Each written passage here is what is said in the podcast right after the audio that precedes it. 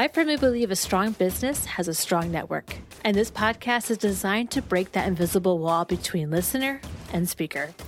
Every guest of this podcast is waiting for your connection, coffee chat, or discovery call.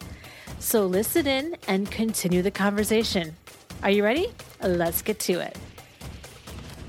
Welcome to Discovery Call Podcast. I'm Dani Hamlet, your host, and today we're talking about contracts. And before you skip this and think, oh, I'm set, I'm good, I wouldn't say I consider myself completely like knowledgeable about everything with contracts, but I learned a few new things interviewing Nicole. So I think that no matter where you are on the pendulum, you're going to learn something new listening in on this episode. But also, if you're not completely confident about your contracts, there is no shame here, but you have an awesome opportunity to get a few things buttoned up by the fall. Nicole has a sale that she's running all summer long. So this is a fantastic time to use lawyer drafted templates in her template shop. So all of that information will be found in the show notes, and we'll talk about that in a little more detail as the episode continues. But I am so excited for you to meet Nicole, so let's get to it. Here's Nicole. Welcome to the podcast, Nicole. Can you just tell our guests a little bit like who you are and what you do? Yeah. Well, first, thanks for having me. I'm excited to, to be here to chat with you today. So I'm a licensed attorney in the state of California. I've been licensed for, oh gosh, going on twelve years now, which is kind of crazy to say. I have my own virtual law firm, and I started that in twenty sixteen. And I also have an online business. And so in my virtual law firm, I work with online service providers and digital product creators to make sure they're protecting their business and brands with contracts and federal trademark registration. And in the online business, I work with kind of early stage online business owners to make sure that they're getting written contracts in place. And that business provides legal templates for those early stage entrepreneurs that for whatever reason just aren't ready to work with an attorney one-on-one. It's kind of a, a first step approach to making sure that they're getting things in writing, which is kind of the soapbox that I stand on as an attorney. I'm a big advocate for written contracts. Right. Okay. This is awesome. I love the fact that you kind of have like that stepping stone into that, because when you have those first few years or just starting an online business, it can kind of feel really overwhelming. So that is perfect. Okay. And then you talk about trademark as well. So I think we were talking about this earlier. When you're writing that custom contracts, you're working with residents in California, but then you also do the trademark. So like just touch on that a little bit before we do a deep dive into everything else. Yeah. So I think a lot of people talk about, I want to trademark. And I think one of the things that I like to educate business owners on is that you actually have a trademark from the moment that you start using that word, phrase, graphic, logo, whatever it may be. And you do have some what are called common law rights. And those rights are limited essentially to the geographical region that you do business in, which makes things sticky for online business owners, because we can have clients, you know, in the same state, in other states, in other countries. We're in a global economy now. So it makes things a little bit messy. Federal trademark registration is kind of the most protective step that you can take for your business and your brand, because you're locking down additional rights with that federal trademark registration, including the ability to use it anywhere in the U S. So in all fifty states, you get the benefit of being able to use the R in a circle symbol. Fun fact, you're actually not supposed to use that symbol unless you have federal trademark registration, because essentially the government could find that you're committing fraud by saying that you have a registration that you don't. Mm, okay. And there's a host of other benefits that you get. So I'm a big proponent of, if you have a business and a brand that you've built that you intend to kind of last as a legacy. So whether that's leaving it to your kids, whether it's growing it into a big, massive corporation, whatever it may be, I think getting those The federal trademark registration for key pieces of your brand in place is one of the smartest investments that you can make. What would that level be, do you think, when they can really start thinking about that?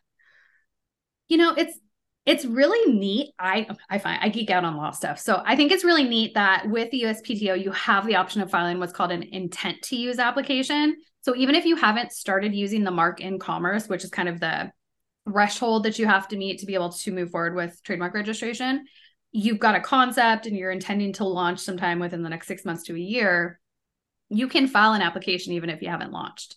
And so it's kind of one of those things where I have to give kind of that attorney answer of it depends, because if you've done kind of the market research and you've got things, you know, getting manufactured, but maybe you haven't started selling yet, or you're trying to still get funds together, you can take the steps to move forward with the registration just to tie it up. I think that the true test is really, is it something that you plan to stick with long-term? Mm-hmm. Like that, that I think is one of the first things that you can consider. You know, I've had clients come to me where they start the registration process and then they, you know, halfway through decide, mm, I think we're going to go in a different direction. And so all that time and all that money is wasted. Right. And so I think doing kind of that, that thought work yourself as a business owner, where you see the business growing, how intentionally you plan to grow that brand. You know, is it something that maybe it's like a product or service offering that may or may not be there in a year? You probably don't want to pursue registration. But if it's something that you're in it for the long haul, at least, you know, from where you see it now, it's definitely something to consider, because the U S is a first to file system. So if you've been thinking about something and then you just don't, and somebody else files first, you know, then, then we, we can have a bit of a battle depending on what your next steps are after that. So. Right. Right. Yeah. It's the first come, first serve kind of thing. And so I think a lot of my listeners too are kind of, they're definitely the online business owners, and they're either, you know, freelancing, maybe have a smaller business. Most of us understand the importance of a contract, or might say, oh, I do have a contract, but maybe it wasn't from necessarily the most reputable source. So could you just break down a little bit, like we understand why contracts are important, but what are some things that you find that we are often missing when it comes to that, that contract that we give to our new clients? Yeah, I think I see this a lot with early stage entrepreneurs, the thought of kind of investing with an attorney to have custom drafted contracts is a little bit scary, because it can be a big investment depending on how complex and nuanced your contracts are supposed to be, you know, especially if you're looking into getting like the privacy policy set up for your website, because you have clients that are opting into things from around the world.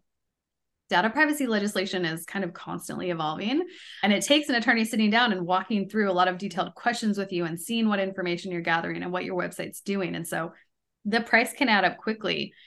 So I see a lot of early stage entrepreneurs kind of doing a quick Google search and either just pulling up the first Word document that pops up that has a similar title, or going to either a competitor's website, or maybe it's a coach that they follow or a coach that they work with, and just kind of copying and pasting their contracts. Mm-hmm. And there's a lot of issues with that. Right. You know, there's provisions in there that could not apply to you. There's provisions in there that could be harmful to you. You don't, you don't know when you kind of do that copy and paste.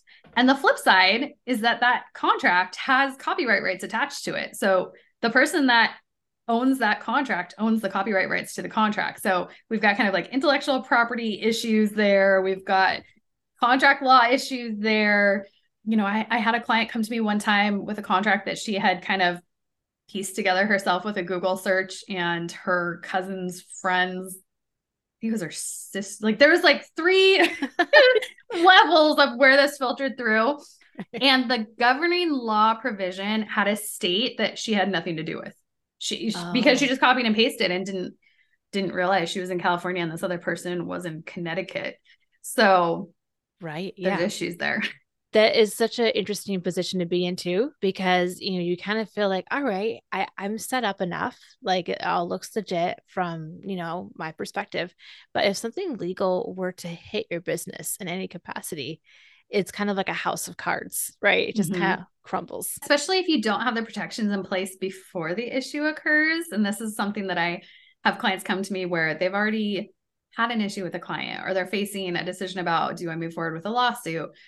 And if there's not a written contract, there's kind of extra steps, because it oral contracts, at least in California, and you know, every state has their own law. And so that's something that I want to clarify is every state has their own contract law. There are kind of overarching similarities, but there's nuances in every state.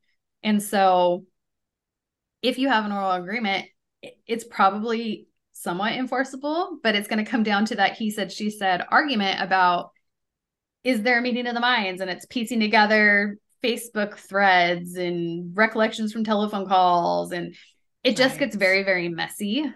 And nobody wants to be in that position of, okay, you know, I've had to spend ten thousand dollars plus on attorney's fees. And especially if it's a smaller contract. I mean, if it's five thousand dollars at issue, you may just decide to walk away because it's going to be more time consuming and cost prohibitive to try and get that money versus mm-hmm. actually if you had the written contract and maybe you can just go through small claims and it's a more streamlined process. Right. So yeah, there's a lot of nuances that come, that come into play, especially if you haven't taken the steps in advance, because you can't put protections in place after the fact. So mm-hmm. yes, it can be scary and yes, it's an investment, but you will be so happy that it's in place when an issue arises with a client, because that's the unfortunate side of being a business owner. We always like to be so excited as entrepreneurs. We control our calendar. We're doing what makes us happy and what we love and working with clients that we enjoy. But eventually there is going to be an issue. That's just being a business. And so being able to address those potential issues ahead of time kind of lets you take a sigh of relief and focus on your zone of genius. And when it happens, it happens. Mm-hmm. I love this conversation so much because it reminds me of when I started my business. I think I was just a few months in and I met together Amber Glush, who's actually on this podcast before. And we were just talking kind of all about the things that you think about when you're talking about your new business, like all the, you know, clients and how to reach new clients and services you can provide and all this stuff. And then she's like, okay, but do you have this and this in place? And one was a contract, not just like a random one that's kind of put together by your C R M, but like a, a contract and also a process that, you know, you, you collect your invoices and stuff. And she guided me to kind of like you, what we're going to talk about next. I think the template contracts that were designed by, by a lawyer. And I always think back on that conversation and I just so appreciate it because I think that in the midst of just trying to get something started, I would have completely skipped over these parts mm-hmm. and later been like, oh my gosh, what, what have I been doing? So I just love that we're having this conversation now here too.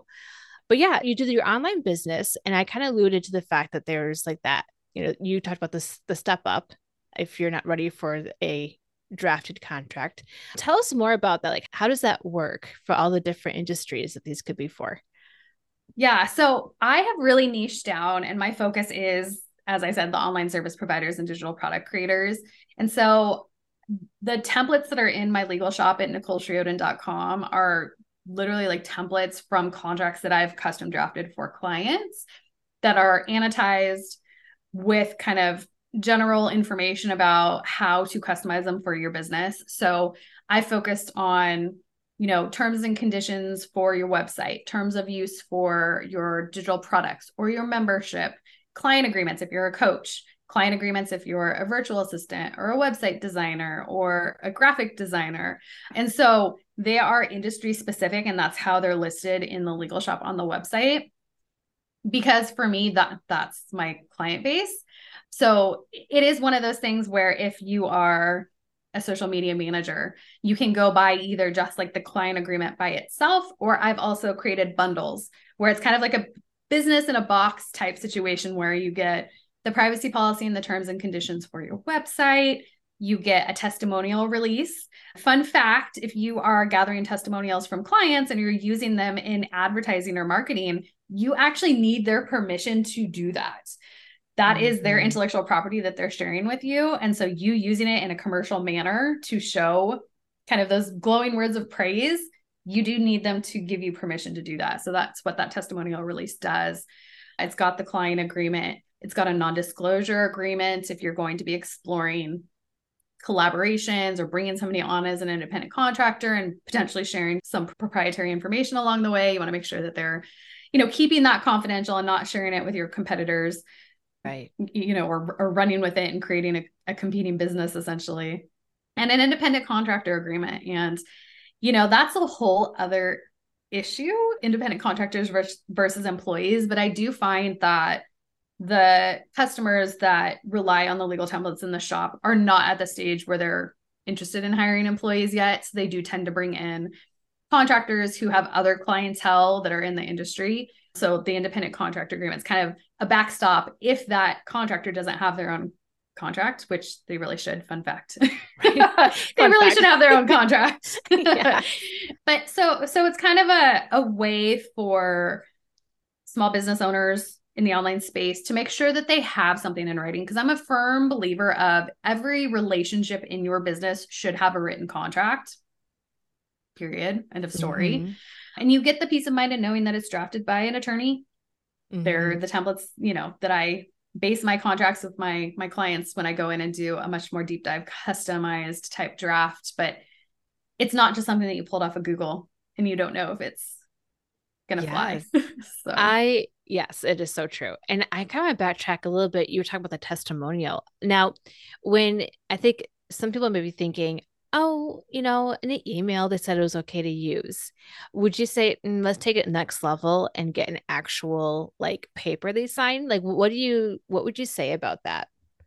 Yeah. So, I mean, bare bones, if they've sent you an email that says like, I agree, you can use my testimonial, like on your website or whatever, that's, that's still a written piece of mm-hmm. evidence that you can use to show that they've given you permission.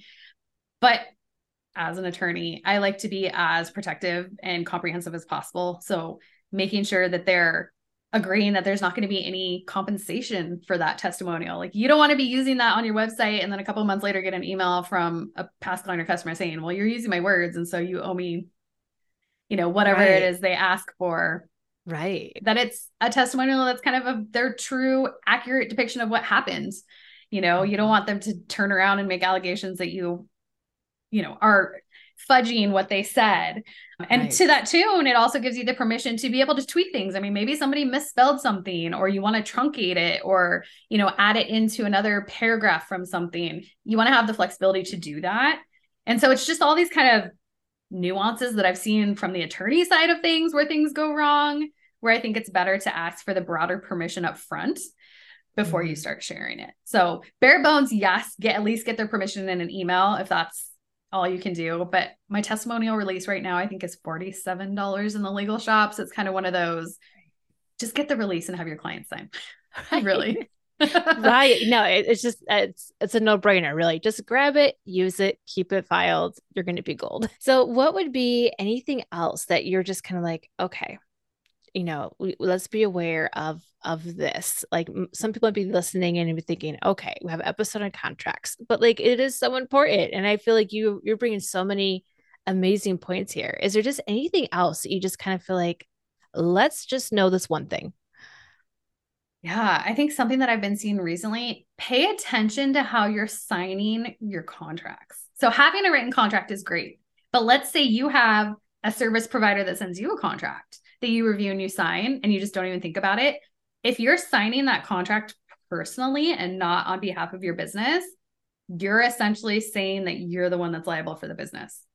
If you have gone through the process of setting up an L L C or incorporating, the purpose of that is to essentially create a separate entity that is liable, that protects you as an individual for the what the business is doing. So mm-hmm. if you have an L L C or a corporation and you're signing personally, you've essentially just disregarded that limited liability protection that you worked so hard to set up. Oh. So make sure when you sign a contract, if it's for your business, you're signing on behalf of the business and not individually. Okay.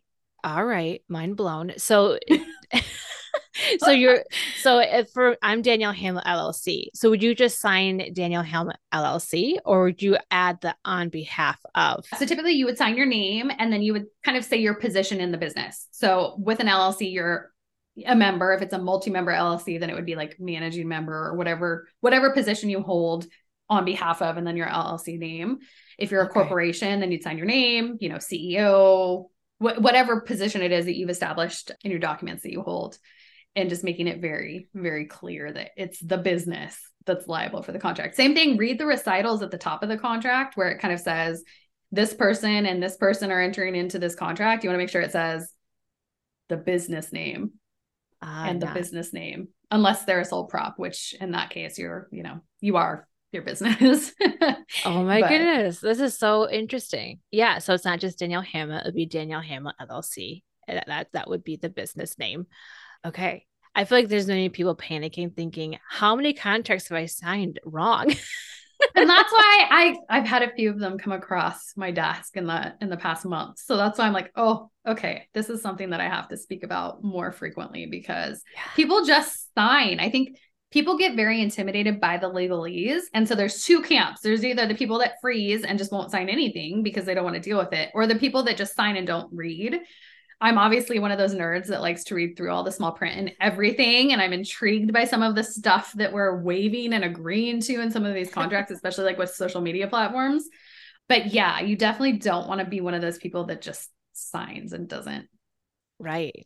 And it sounds interesting. Like we're not like, you're not even just signing it. Like you could read it and you could sign it, but like how you sign it is important too, because it sounds like when that contract comes across your desk, you're just kind of like, all right, you're personally liable at this point. It's not just your business. And so your business can't protect you, the L L C mm-hmm. that you set up. Okay. I, I think that, yeah, we can just be done now. All right, everyone, take notes. Okay. So if someone wants to work with you, like, what do you have going on this summer? So this is like a little summer episode. So what, what do you have going on right now? Yeah. So I'm really excited. I'm actually having a dot your I's and cross your T's summer sale. So between June fifteenth and August fifteenth, when you go to the legal shop at nicole cheri oden dot com, automatically when you check out, you're going to get twenty percent off your purchase. So no coupon codes, nothing. You just add to cart and you'll see that discount applied. I know a lot of people tend to kind of slow down during the summertime with vacations and things, and then they're like ready to go come August, September when the kids are back in school. And so the motivation for this is really just to make sure everybody's dotting their I's and crossing their T's this summer to make sure that when that kind of fall rush starts, they're set up for success, having those legal legal contracts in place for themselves and their business. Oh, that is perfect. Okay. So this is perfect timing. They could just go right in the show notes and then fill up the cart, and it's just automatically going to be the reduced price. And I love mm-hmm. the idea of just using the summertime to get like ready for the rush that is to come, because fall, it feels like the new year. I know January is, but I just feel like fall is and just a whole new season starts. So yep, especially if you have kids. Yes. Yes. Especially. So one question I just love to kind of wrap things up is, what is inspiring you right now? Yeah. So I, uh, a couple of weeks ago went to an event, a conference in Tampa, Florida, and I saw a speaker who had talked about moonology. And I've kind of always been one of those people that loves to watch the sunset and rise and look at the stars and the moon. And it was kind of always something I enjoyed, but I sat through a talk about moonology and kind of the phases of the moons and how it plays with business and personal. And so I'm reading that book right now and I'm super, super intrigued. And so it's something that I'm going to be incorporating into my business and kind of following the seasons.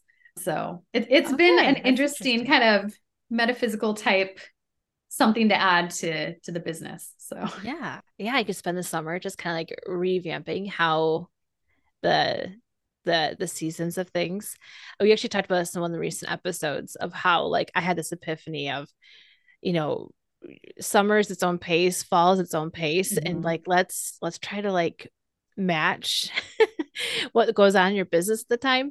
So it kind of sounds like a similar thing connected to moonology. Yeah. I was, we were learning about the new moon and like when the moon is hidden and you don't see it. And that, that's kind of the time to do a lot of the manifesting and the, the thought work in your business. And I thought that was really interesting because I feel like as humans, like we do feel that energy shift, and it's something that, you know, to be able to tie it to kind of those seasons, I think is, is really neat. So I'm interested to see kind of how it plays out the rest of the year. It's just something I thought fun and different to be able to add the kind of, I'm a big proponent of like bringing joy into your business and finding something that kind of makes you happy and makes you explore and makes you play and be curious. And I think that just makes you a better business owner and so much more well-rounded. Yes. Yes. Me too. It's kind of like when you get to that point of like, okay, everything feels a little ho hum. It's time to like, something has to shift. Exactly. Yeah. So where do you hang out online the most? Like where could people connect with you? Yeah. So I'm Nicole Cheri Oden Law on Instagram, Facebook, and LinkedIn. And I tend to be on Instagram more. Same thing for the online business, legal templates and more on pretty much every social media site.